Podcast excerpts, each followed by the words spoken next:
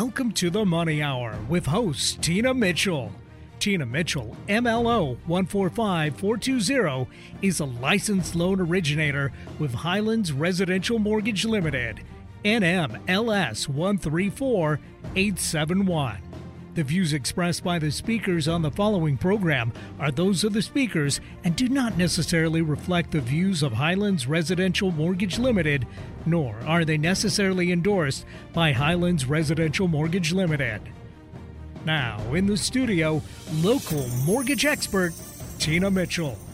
Welcome to the Money Hour at eleven fifty a.m. K K N W, the Saturday, July twenty-third show. You can also listen to my podcast, Facebook premiere, or you can catch my show on my show YouTube channel. In addition, for information on upcoming events, please go to tina mitchell events dot com. I'm your host and local mortgage expert, Tina Mitchell, bringing in expert advice and inside knowledge on today's events and how they can impact your money. If you're hearing my show at a different time or day, you are listening to a rebroadcast. I'm here to answer any questions or, more importantly, to connect you with the guests that I have on the show today. Please call the show at one eight five five four zero zero one one five zero. Again, that's one eight five five four zero zero one one five zero or online at the money hour dot com. And now the lineup for today's show, we will be having a panel conversation with both of my guests, Sirena Savage of Keller Williams Puget Sound, and Marissa Beach of Berkshire Hathaway Home Services Northwest Real Estate. Also, I'll be having a conversation with Sirena Real Estate Reels or Deals, and followed conversation with Marissa, Money to Buy a Home. Also, if you're watching the show on my Facebook premiere or YouTube channel, I would love to introduce my producer over at Hubbard Radio, Benny. Hi, Tina. Good to see you as always. You too, Benny. Thank you. And my marketing director, Becky. Hi, Tina. Happy to be here. Thank you. I could not do it without both of them. So thank you in advance for Becky and Benny and all you do behind the scenes. Great information and great guests in studio. For more information on any topics discussed, please call the show at one eight five five four zero zero one one five zero, or you can go online to the money hour dot com. And now let's go ahead and start out the show with a little bit of money chat. Money. Money.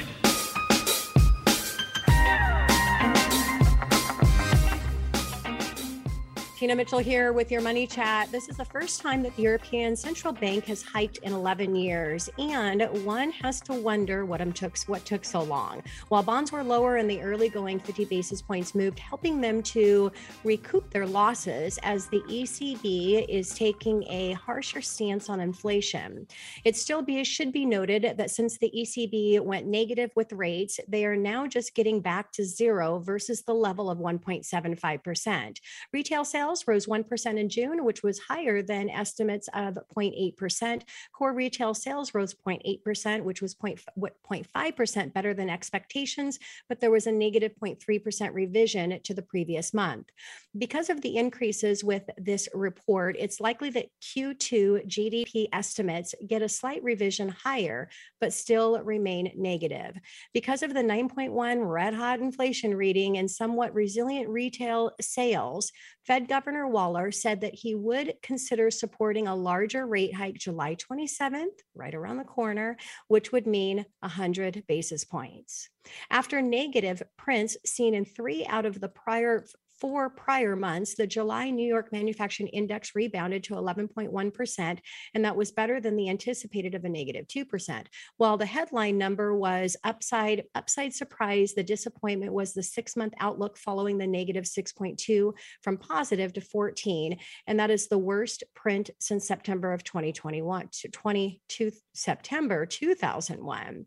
Capital spending plans, both on the equipment and the tech spending, deteriorated, and the outlook for new orders fell from zero to twelve point five.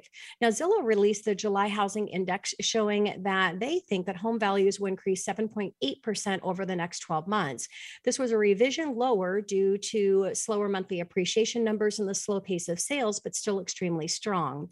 Don't be fooled by other media outlets who will try to twist this and to say that we're in a decrease in home values. Zillow believes that we will see home price appreciation moderate to the pre-pandemic levels, but that very different than a crash. It's just a slower pace of appreciation.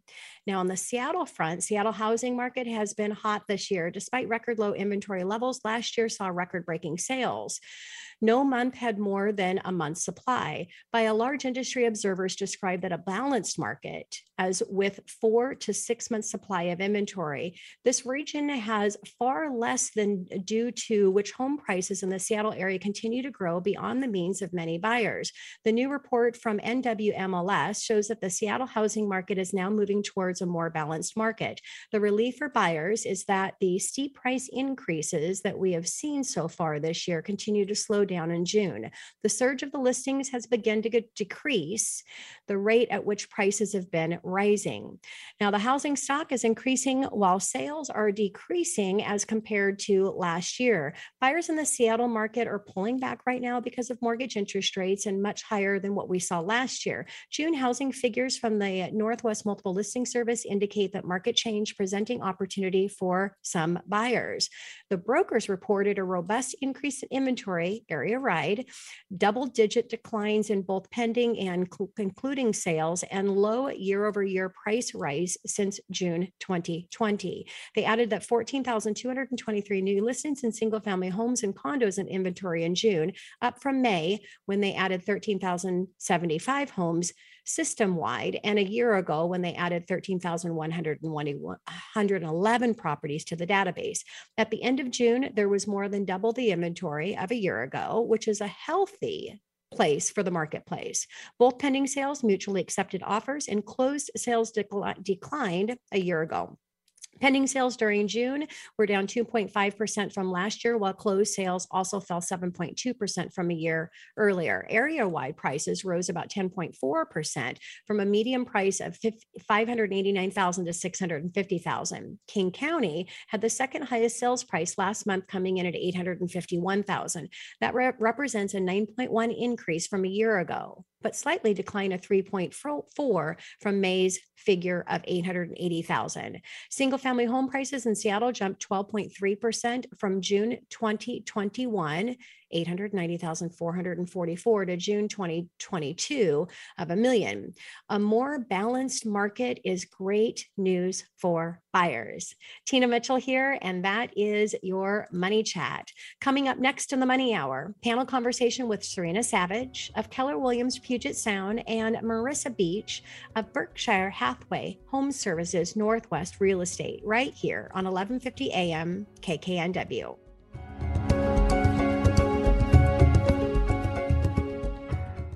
Want to promote your business uniquely and effectively? K K N W is the answer. Let us help you produce a professionally sounding radio show or podcast. Learn more at eleven fifty K K N W dot com. K K N W, talk variety that's live and local. On the path to good health and well-being? Alternative Talk eleven fifty is the station for you. You're listening to The Money Hour with your host, Tina Mitchell, on Alternative Talk eleven fifty A M. Now, back to the show with local mortgage expert Tina Mitchell. You are listening to The Money Hour at eleven fifty A M K K N W, the Saturday, July twenty-third show. You can also listen to my podcast, Facebook premiere. You can catch my show on my show YouTube channel. In addition, for more information on my upcoming events, please go to tina mitchell events dot com. I am your host and your local mortgage expert, Tina Mitchell. It is a great day to talk about money, and that is what this show is all about: how to make money, save money, so you can have a better quality of life for you and your family. If you are listening to my show at a different time or day, you are listening to a rebroadcast. I'm here to answer any questions or connect you with the guests that I have on the show. Please call the show at one eight five five four zero zero one one five zero. Again, that's one eight five five four zero zero one one five zero, or online at the money hour dot com. And now on our show, panel conversation with both of my guests, Sirena Savage of Keller Williams Puget Sound and Marissa Beach of Berkshire Hathaway Home Services Northwest Real Estate, right here on eleven fifty A M K K N W. Welcome to both of you to the show. Thank you. Hi. Hi. Okay. Before we get started, I'm going to do a little introduction for both of you. Uh, Sirena Savage, a licensed real estate agent and investor in the state of Washington. Sirena and her husband, Colt Savage, began their journey in real estate when she was twenty-three years old.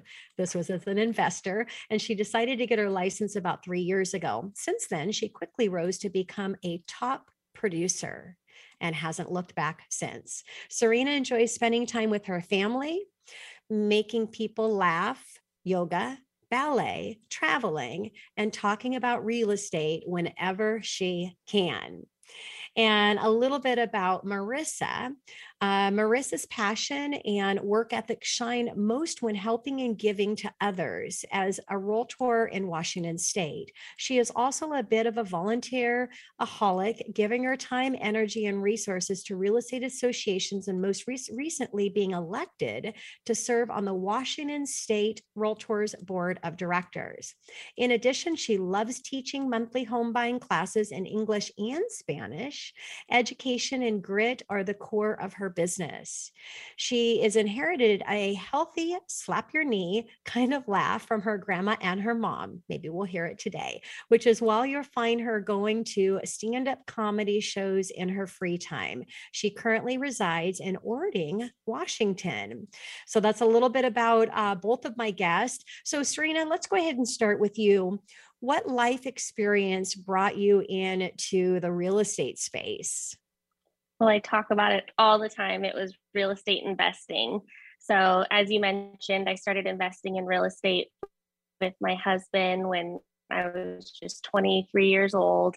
Um, we decided, oh, let's buy um, a house with a mother-in-law suite, and maybe it's a fixture, and we'll just take some time on it and we'll rent out the downstairs. And that's what we did. And then, you know, we just kind of got addicted to investing while I was a financial planner at New York Life. And I noticed I kept referring a lot of clients to my real estate agent at the time because I was so excited about real estate. And it just got to the point where I just decided I'm giving him all these referrals. Why don't I just be a real estate agent? And so, yeah, that happened about three years ago.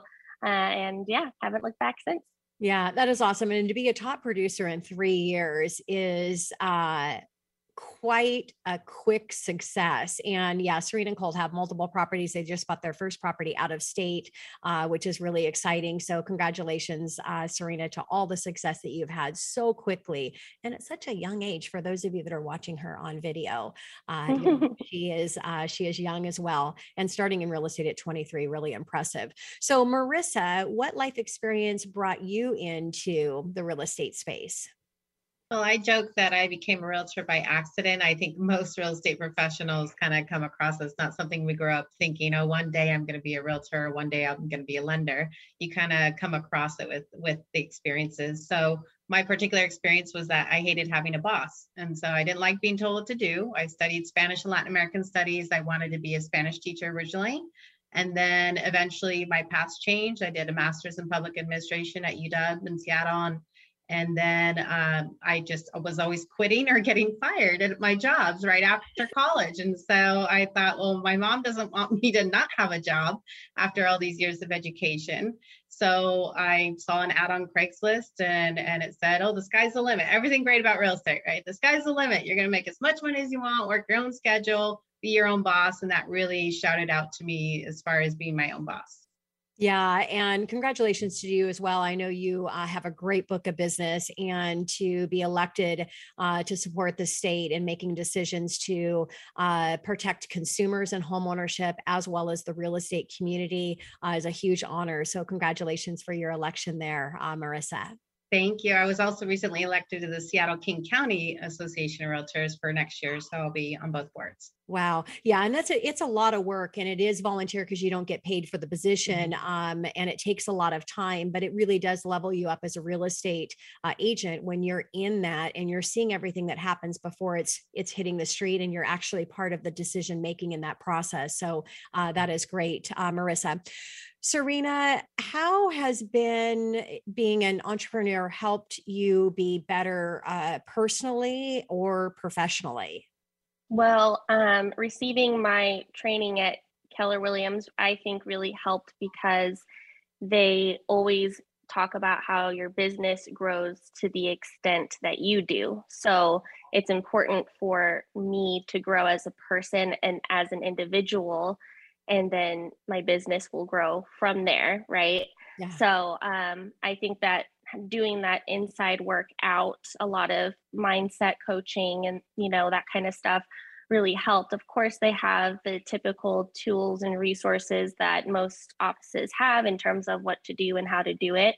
Um, but that focus on mindset and shifting your mindset um, to be the best individual you can be um, really helped my business a lot.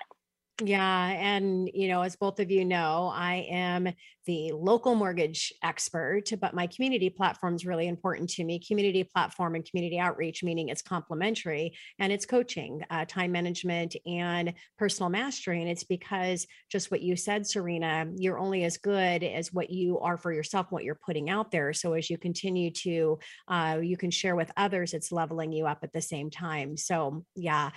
Marissa, how has being an entrepreneur uh, helped you be a better um, person personally or professionally?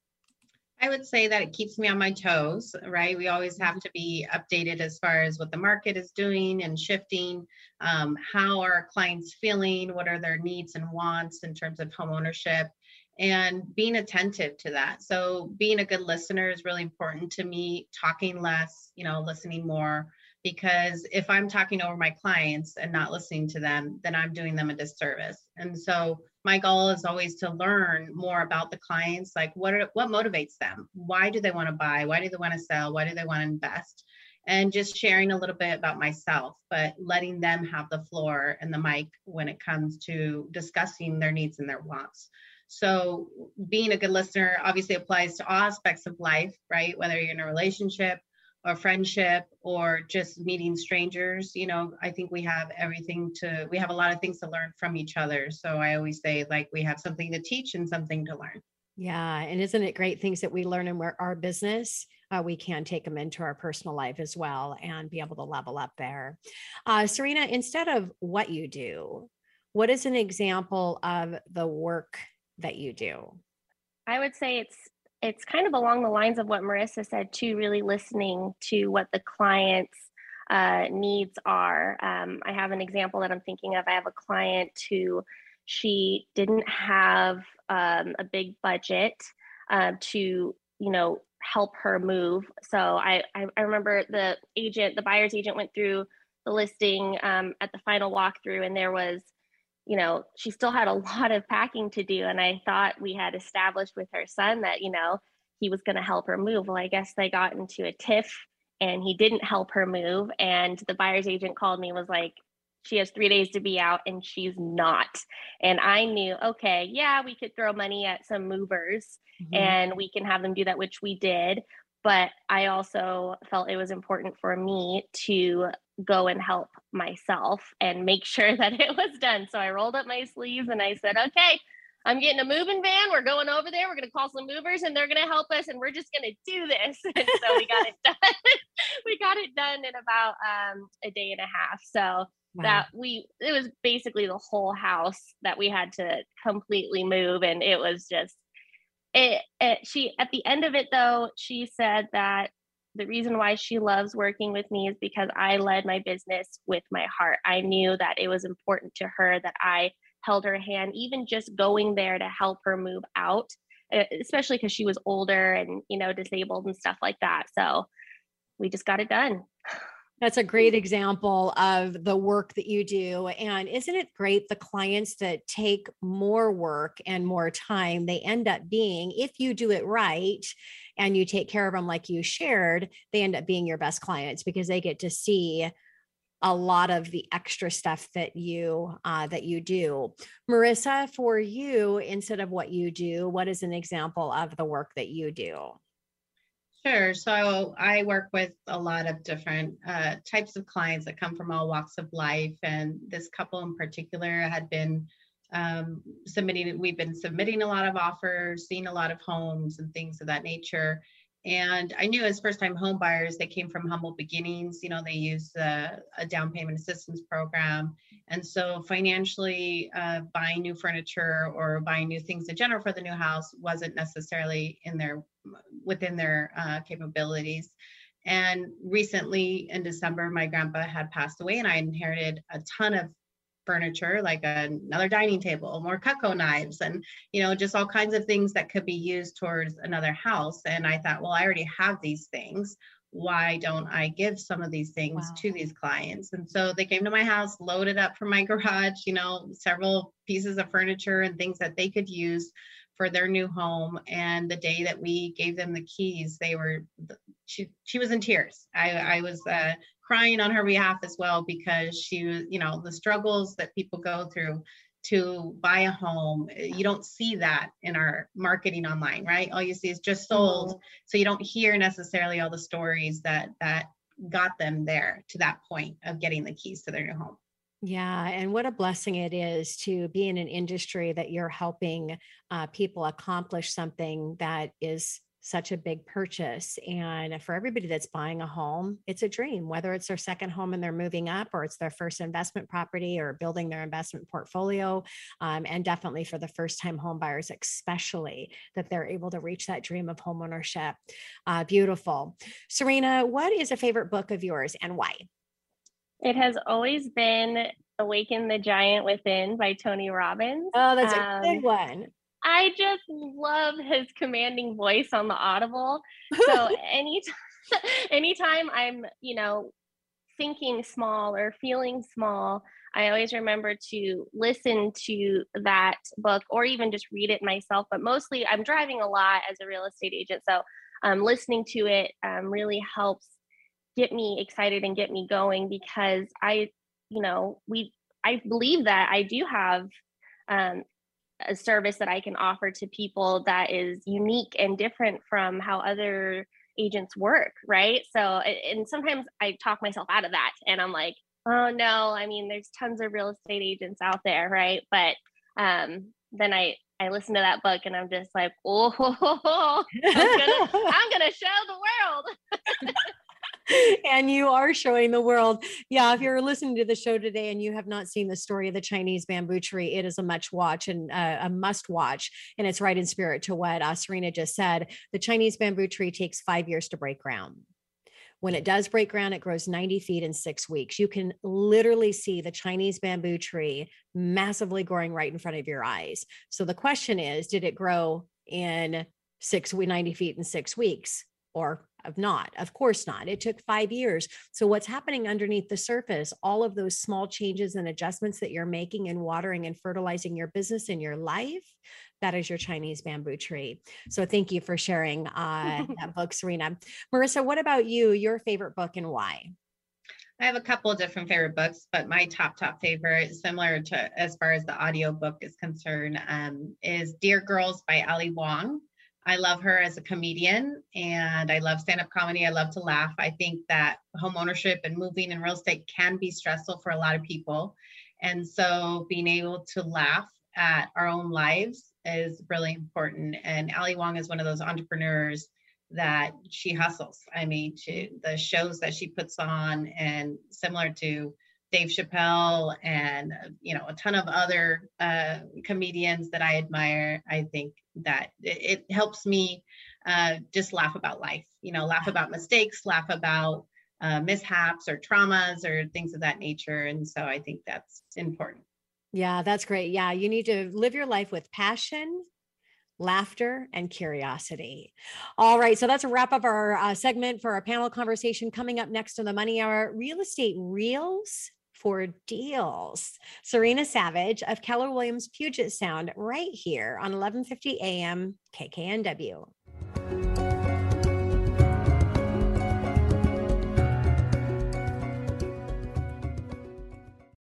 Let local real estate agent Sirena Savage with Keller Williams remind you that she's there to be a resource and consultant for all your real estate needs. You can reach her at two five three, two two eight, one four two nine or her email at Sirena Savage at K W dot com. That's S I R E N A dot S A V A G E at K W as in keller williams dot com. So whenever you're ready to buy, sell, or invest in real estate, don't be average. Work with a savage. Organic, free range, and fresh daily. Alternative Talk eleven fifty. You're listening to The Money Hour with your host, Tina Mitchell, on Alternative Talk eleven fifty a m. Now, back to the show with local mortgage expert, Tina Mitchell. You are listening to The Money Hour at eleven fifty a m K K N W, the Saturday, July twenty-third show. You can also listen to my show podcast, Facebook Premiere. You can catch my show on my show YouTube channel. In addition, for more information on my upcoming events, please go to tina mitchell events dot com. I am your host and local mortgage expert, Tina Mitchell. I am here to help you build a strong financial blueprint one week and one show at a time. If you are listening to my show at a different time or day, you're listening to a rebroadcast. I'm here to answer any questions or connect you with the guests I have on the show today. Please call the show at one eight five five, four hundred, eleven fifty. Again, that's one eight five five, four hundred, eleven fifty or online at the money hour dot com. And now in studio, Sirena Savage of Keller Williams Puget Sound, real estate reels for deals right here on eleven fifty a m K K N W. Uh, Sirena, I'm just really excited to have this uh, opportunity for your topic, fun topic, to share on how you can grow your real estate practice to a top producer status based on your production in a very short period of time. And your strategy is actually great for any business owner. So let's go ahead and start out with, what is a reel? Thank you for having me, Tina. Um, so a reel is a short and entertaining video that allows you to express your brand while allowing you to get discovered by other people, not just locally, but around the world. So um, if you're ever on social media like Facebook or Instagram, or even YouTube has it too, um, even TikTok, right? I think Reels started from TikTok, that, you know, those short entertaining videos that you can scroll through, mm-hmm. those are Reels. And so what social media platforms are you using, uh, Sirena, for your Reels? So right now I'm using Instagram, Facebook, and I just started putting them on TikTok, and I would like to um, make my way to YouTube as well. Uh-huh. And so how much would you say that your business, would you credit to your social media platforms and what you're putting out on social media? Yeah. So uh, fifty percent of my business, not, it's not just Reels, it's my presence on social media, right? Um, so I engage with people online. I, um, by engaging, I mean, I comment, I like, I um, see what's going on every morning. I wish people happy birthday, because it's so easy to just wish them a happy birthday. It tells you right there, whose birthday is it today, right? And um, through doing stuff like that, especially after I started posting Reels, people just people I haven't talked to in a long time, they're tagging me in things. Oh, this is a local real estate expert. You want to call Sirena Savage, or I don't know. It's just been amazing to hear people I barely talk to say, you're the first person that pops up on my Facebook every day. And I'm like, yeah. well, well, wow. Great. Especially because, well, you know, people forget that you're a real estate agent every seventeen days. So why not pop up on their feed in a fun and entertaining way? Yeah. And I know why you do Reels. I'm going to ask you this question, but I want to share uh, first, I'm addicted to them. I mean, I literally, and they come up on my feed every day as well. And I literally will scroll through them, but I keep listening to even your past ones because they are hilarious. And when you can bring your personality out and you can really be approachable, you can be funny, or whatever your unique personality has to bring, that's where people are going to connect with you and are wanting, are going to want to do business with you. So I love them. But why did you choose to do Reels?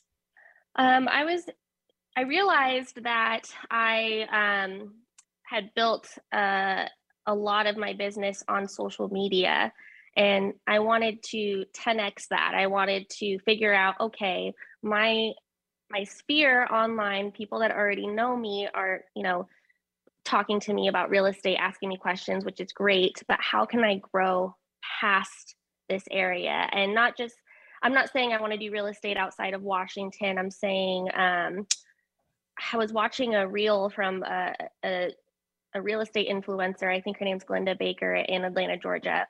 She talked about how she produced five hundred thousand dollars in G C I after two years of consistently posting reels and content online. And that five hundred thousand dollars was just from reels and social media. That's not including any other thing that she does to promote her business. So when I saw that, I was like, huh, I can do that. I think I'm pretty funny. So why not? I, I'm, I'm going to try doing reels. I used to be a ballet dancer and teacher. I'm a performer. I love that stuff. And I love making people laugh while educating them. That's what I did as a teacher. So that's what I'm doing now as a real estate I, agent. Yeah, I, I love it. So uh, do you, are you paying for it, Sirena? What is the, just, it's just really an nope. investment of time.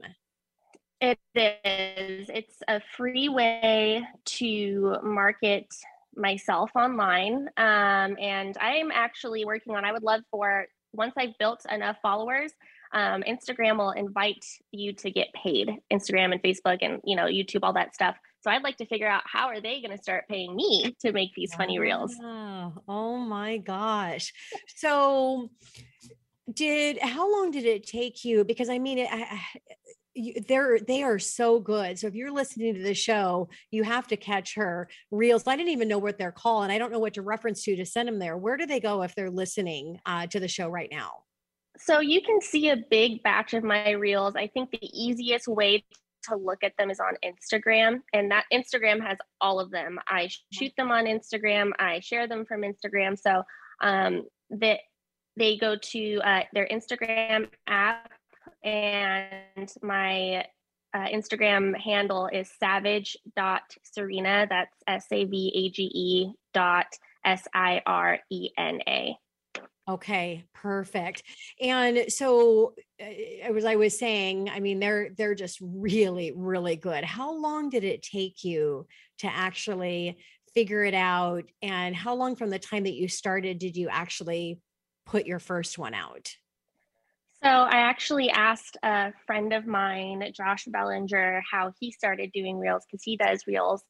Um, and so we were at a um, an inspection. He we we actually had a um, a lunch meeting together, and he was going to show me how he does his reels. And I was like, actually, my buyer's offer got accepted. Can we sh- just move lunch to the inspection? So we were at an inspection together with my buyer, and he was showing me how he does uh, reels. He just showed me one quick, easy reel. And mm-hmm. then from then I always tell him, you created a monster. I just started pumping out like three reels a day, and people think, oh, it must take you a really long time to shoot them. And really for me, it only takes one or two takes to shoot them. I think it's from my performance background, you know, m- memorizing and mimicking lines and stuff like that just comes pretty easy to me and quick. So it's, and I also have a background. Um, I went to U W, and I uh, got my bachelor's degree in communications with a focus in broadcast journalism. So I did a lot of um, editing, cutting, editing on Final Cut Pro and that kind of stuff, learning how to do all that. So I think reels comes pretty natural for me based on my educational background as well. So what do you think for somebody that didn't have the background is you, once they got, once they were comfortable with doing them, how much time do you think it would take somebody to have a presence um, like you do online with reels? So I've actually only been posting reels for three months. Uh-huh. Um, and since then I've gained um, about eighty followers in the last three months. Um, I was at about seventy followers gained as of last month. And in this last month, I've gained twenty followers. So just like you said, it's gradually then suddenly. So I'm starting to get two to three more followers a day based on my reels. Uh-huh. Um, and they're just fun and catchy to do. And I like doing them, and they're easy to shoot. So if anyone else wants to learn how to do them, I, I think that they can learn how to do them really easily and just start posting them. You see people yeah. online with reels that are terrible. I mean, their, their lips don't sync up to anything, but I, I always like those ones because I can tell they're trying, and they're trying to promote their business in a different way. You have to put yourself out there, and it's not going to be perfect. Surely not the first time, and perfection, perfection never happens, but putting yourself out there, you'll continue to get uh, better and better. So how many reels a day are you doing, Sirena? my goal is three reels a day. Um, and I probably do anywhere between one to three um, a day, uh, sometimes four if I get really excited, but I always make sure I at least do one. Yeah. That's crazy. And anything else that you do, uh, we've all heard this before, and any type of marketing that you do, um, if you're going to do it, you have to put yourself out there consistently. So make a commitment of mm-hmm. how you're going to put yourself out there on social media and make sure that you're doing consistent. And it has to have a flow in the brand of the message. If you, when you look at Serena's, you'll see what her, her branding is and her flow and her personality. It, it needs to tie in because it's, it's part of your brand and the representation you're putting out there. So you don't want it to be confusing to people by not having a strategy. Would that be correct, uh, Sirena? Mm-hmm. Yeah. I make sure that everyone knows I'm a real estate agent. Yes. Yes, you definitely do, in a very hilarious uh, way. Again, I'm just addicted, and I just go back and some of them, well, anyways, I'll get off track here, but um, I can watch them over and over. So who is your target mar- market, uh, your target, uh, target audience, Sirena? Um, pretty much uh, young families. Um, I am in my early thirties. I'm thirty-one, or I like to say thirty wonderful.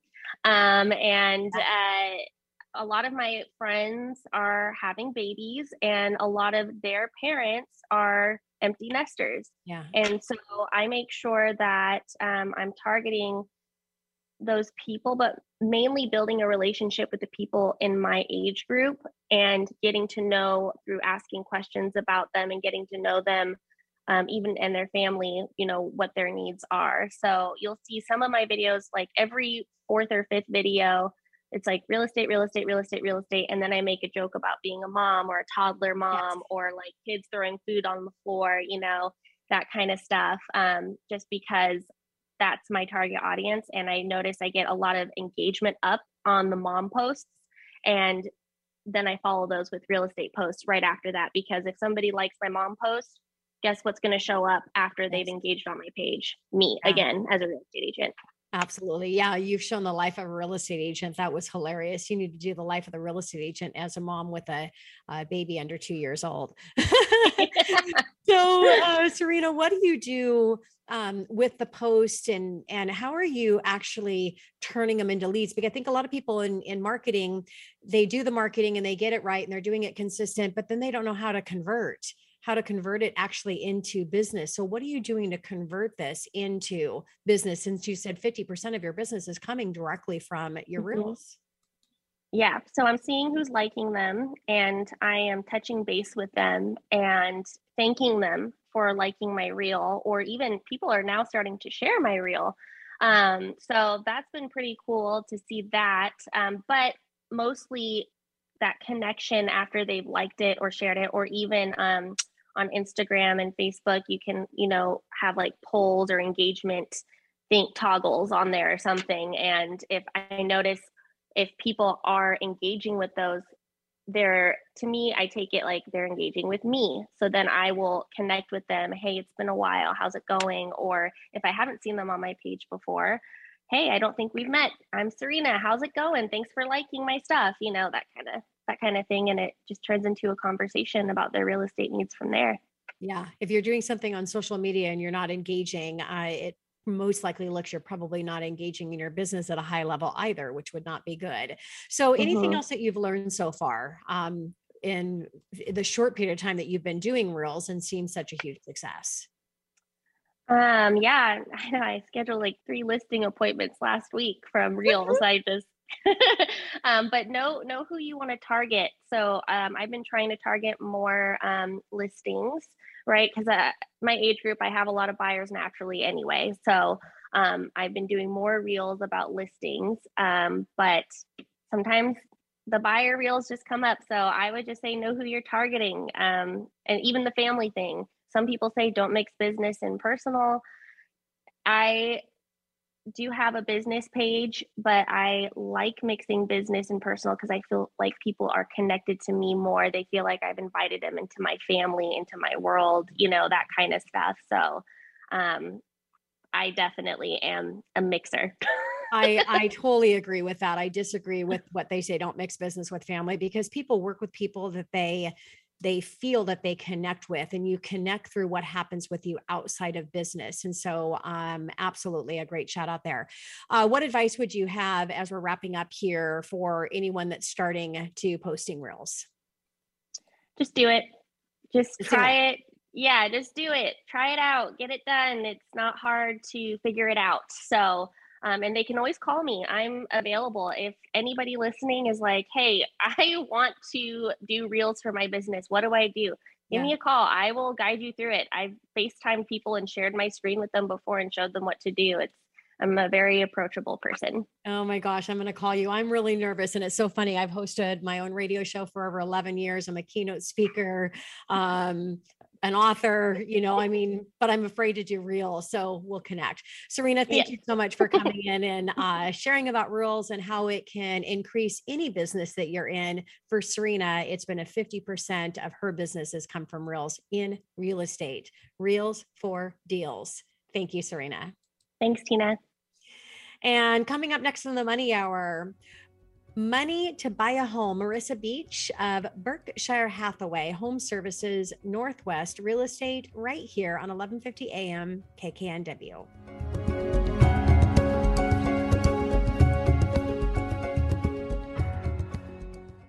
So are you tired of your landlord and wasting money on fixing repairs on a home that isn't yours? Then stop renting. Marissa Beach at Berkshire Hathaway Home Services has helped countless families buy, sell, and invest in real estate. Marissa has been a realtor in Washington State for nearly a decade and teaching homebuyer classes in English and Spanish. To sign up for a class, go to homebuyer classes dot org or give her a call at two oh six, nine two zero, five zero nine two. Bringing good vibes to the Puget Sound and the world. Alternative Talk eleven fifty. You're listening to The Money Hour with your host, Tina Mitchell, on Alternative Talk, eleven fifty a.m. Now, back to the show with local mortgage expert, Tina Mitchell. You are listening to The Money Hour at eleven fifty a.m. K K N W, the Saturday, July twenty-third show. You can also listen to my show podcast, Facebook premiere show, or you can catch my show on my show YouTube channel. I am your host and local mortgage expert, Tina Mitchell. I bring into studio each week the best of the best experts in our local market on everything regarding your money. And now in studio, we have Marissa Beach of Berkshire Hathaway Home Services Northwest Real Estate, right here on eleven fifty a.m. K K N W. Marissa, thank you so much for uh, joining me on my show. Thank you so much for having me. Greatly appreciate it, Tina. Yeah, and this is going to be a really great conversation uh, for people that are looking at buying a home and some options for money, uh, whether it's for you as a first-time home buyer, or if you are a mother or a father that would love to have your kids get into a home and they don't have money. This is going to be a really great segment uh, for you to listen to. So, Marissa, what is the first step for buyers looking to buy or sellers looking to sell their home? I think the first step is definitely a consultation with the professionals, right? A real estate professional and a mortgage per, uh, professional. I think we can basically decipher all the Google information, because a lot of people are always Googling articles and trying to figure out what is the first step, where can I get more information? And then everybody reads so much uh, or watches a lot of videos or reads a lot of articles that may or may not apply to them personally. And so I think having a, a consultation, like I said, with a real estate agent, real estate broker, and a mortgage professional will help uh, dispel a lot of the myths for sure. Education is key. Yeah. And that is great advice, because yeah, there's so much information, and the information that you find online can be overwhelming, and the information can be incorrect and not accurate information. So it's important that you talk with an expert, uh, somebody that's established in the industry that knows what they do, um, and have that expertise. And then also, like uh, Marissa said, it's, they're tailoring it unique and specific, because everybody's needs are completely different, and it's going to take a different strategy and a different plan to make sure that you're successful. So some of that advice that's out there, uh, even if correct, may not apply to you and can take you down a wrong road, which is going to be an unsuccessful uh, end. So, Marissa, what is the criteria to qualify for home purchase? So to to qualify for a home purchase, and I get calls almost every every day, every week, you know, on, on this question, you have to have a job and money in the bank. And that sounds so simplified, but But, you know, money can come in different forms in terms of income, right? Yeah, some people have Social Security income. Some people get income from another partner or spouse or things of that nature. So even though they might not be employed personally, but maybe somebody else in the family will be on the loan and they might be on title, for example. So I think that um, to qualify, obviously two years on the same job. And if people switch jobs, it doesn't mean they should automatically disqualify themselves. They should still have the conversation consultation and talk to a mortgage professional and or a real estate agent to figure out whether or not, you know, switching jobs, were they in the same line of work, for example. Um, having done taxes for two years is really important as well, but I have seen some loans out there that don't require two years of tax return. So it really depends on the loan product. I think just relying on experts is really key. Absolutely. And again, it's based on your unique situation. Yeah. If you've owned a business for more than five years, it may only require one year tax returns. And if you just changed a job, even if it's a little bit different line of work, it's okay if you're going from a salary uh, to a salary position. So there's lots of things. And again, just as Marissa says, it's going to be unique uh, to your specific situation. And for parents who are out there, if your kids can't qualify for a loan, say they have challenging credit, there's a really great program uh, that parents can actually buy for their parents. They can buy for their kids. They can buy for any family member as a primary owner occupied property, even though they're not going to be living in it, they're buying it as a primary on behalf of their children or their parents. So there's lots of creative things out there. You just need to have that consultation, as Marissa said, on the real estate and the mortgage side. So Marissa, buyers may be asking, is there really such thing as a zero down loan? Yeah, that's very common because a lot of people see see that number zero down, so they think they don't have to put anything into the deal or anything into the home purchase. And even though they do exist, which they do, there are zero down programs, it's important to distinguish what does that mean? Is it a silent second loan, or is it a down payment assistance grant, or is it something else? You know, that doesn't include the out-of-pocket costs. So it's really important to keep in mind that zero down doesn't mean no money in the bank. It still means that um, that there is help. There's lots of help out there and tons of programs across the country, not just uh, in, you know, Washington state. But uh, talk to the professionals involved and we can hook you up with resources and information. Yeah. And this is another reason why you have to work with an established real estate agent uh, like Marissa in the negotiating process, uh, because there's there is room now as we're getting more to a balanced market that uh, you might be in a position to negotiate to get the seller uh, to pay those closing costs and prepaids. And even if not, uh, rolling it into the price that you're offering the seller is another strategy that you can do to truly get to a zero down loan. Um, so let's talk about, and, and I guess ex- exception to that, we're going to kind of um, break down some things here, but you've got inspection and earnest money and things, but where can buyers find money to buy a home uh, for down payment assistance options? What are you utilizing uh, with your buyers? Yeah, so to bro- provide some context to that, basically a third, I believe I've read, a third of all mortgage applications across the country have been denied, could have used down payment assistance. Yeah, so yeah. It's really important, again, connecting to the right professionals c- that can connect you to the resources.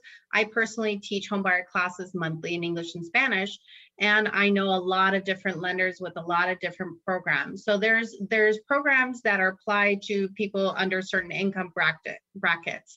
Or if you're a first-time home buyer, or if you're in a particular profession like the HEROES program, which can apply to nurses and doctors and teachers and firefighters, police officers, for example.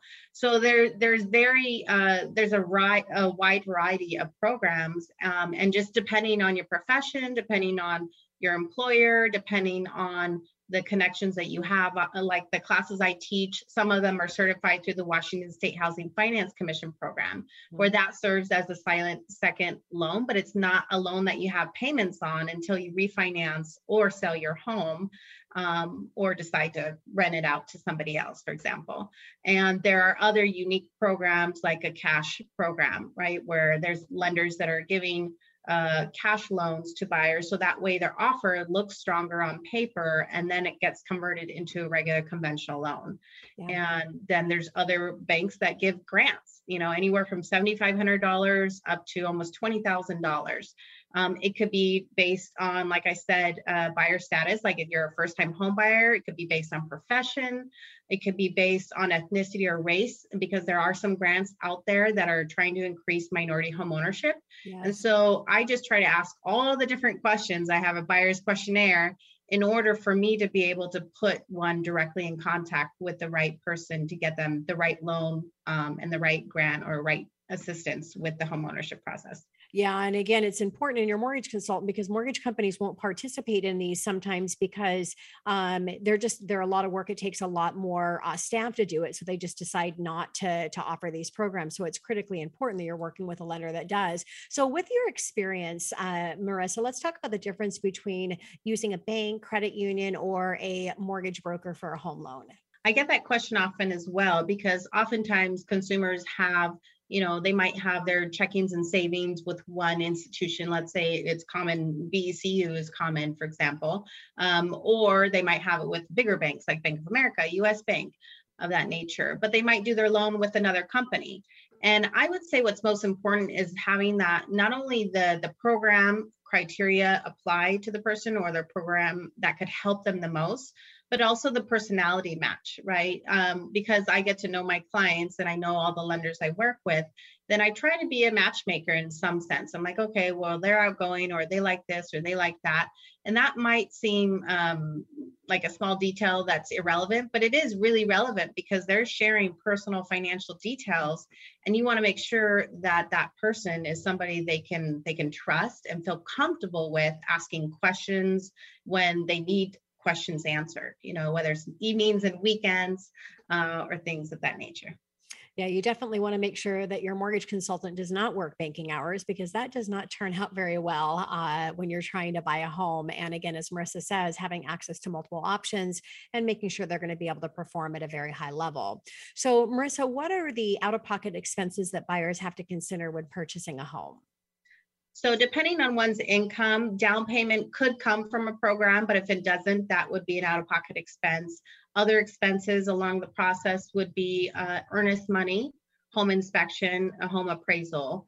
And those are, the home appraisal is obviously ordered by the bank where they're getting the mortgage, but the home inspection is ordered by the buyer. So the buyer chooses the company. We realtors have a plethora of companies we work with. We always give recommendations and a list, but buyers aren't obligated to choose from that list. Uh, some buyers choose to, to from that list and some do not. So it's perfectly fine. Uh, we don't get any you know, kickbacks or anything like that, just because we're referring uh, those inspection companies or or other types of companies. And so the, the costs of those things can range greatly, right? A down payment can be anywhere from three percent to ten percent. That one myth that I've seen a lot is that, oh, you need twenty percent down. Not necessarily. Uh, most times you don't, as you know, right, Tina? And then the inspections can be anywhere from five hundred dollars to seven hundred-ish dollars, mm-hmm. appraisals, eight hundred dollars to one thousand dollars, and then move-in costs. That's one thing I think that gets overlooked throughout this process oh, is like people forget you're going to want new paint, new furniture, new this, new kitchenware, new dining table, things of that nature. And those costs can easily add up. Yeah, definitely. Looking in um, at your whole budget and what that's going to look like for uh, for you is important. Uh, Janish, I don't know, twenty percent. A lot of people feel that they need twenty percent to avoid paying monthly mortgage insurance. You do not. You, depending on qualification, you can do a twenty percent down and do a buyout of mortgage insurance, sometimes finance it into the loan. So again, having that uh, expert real estate agent, mortgage professional on your side to help you navigate navigate through all the options and tailor it specific to what your needs are. So can you describe the difference between the home inspection and the appraisal inspection? Sure. So the home inspection, again, the company is hired by the buyer to, and sometimes by the seller. If the seller wants to do an inspection before they list their home on the market, they can. And some, most of the time they do share that inspection report with the buyer's agent, who then shares it with the buyers. So that home inspection company should be certified, licensed, right, in the state of Washington. Uh, and they check for defects of the home, interior and exterior, if it's a single family home.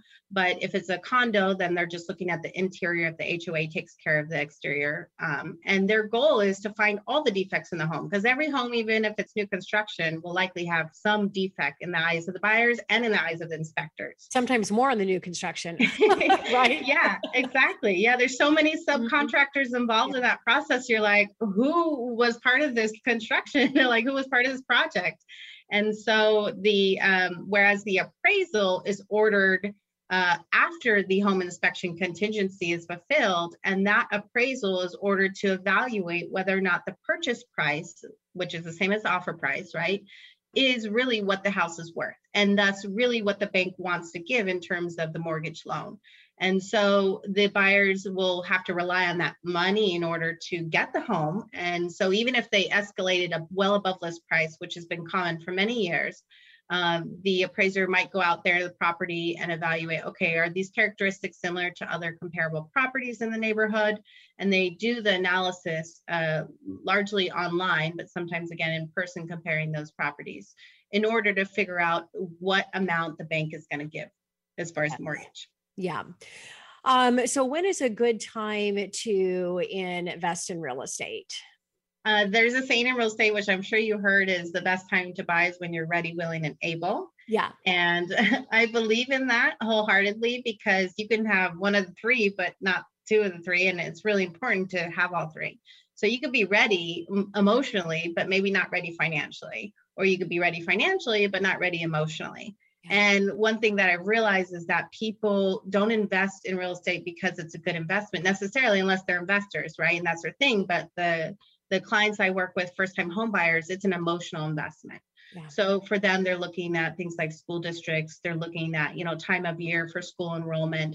Um, but there are homes on the market all year round. So I would say like December has sometimes been my best month of the year. Last year was my best month of the year. And so just because you think that, oh, there's no open houses going on, doesn't mean that there aren't homes available for sale. Yeah. And look at the summer, right? I don't think anybody predicted that the market was starting to slow down this summer. Um, and so it's a lot of agents, a lot of brokers are, are starting to, to figure out, okay, what are some other strategies to, to continue being to help so many families that deserve homeownership. Yeah. If you're thinking of being in homeownership and not for a flip or a very short time, short term, um, when you think about buying, now's the time to do it. Get in, um, start building that appreciation. If it's a long-term investment, um, even if there is an adjustment in market, you don't lose real estate. You don't lose money in real estate historically, because The, the real estate market always goes like this.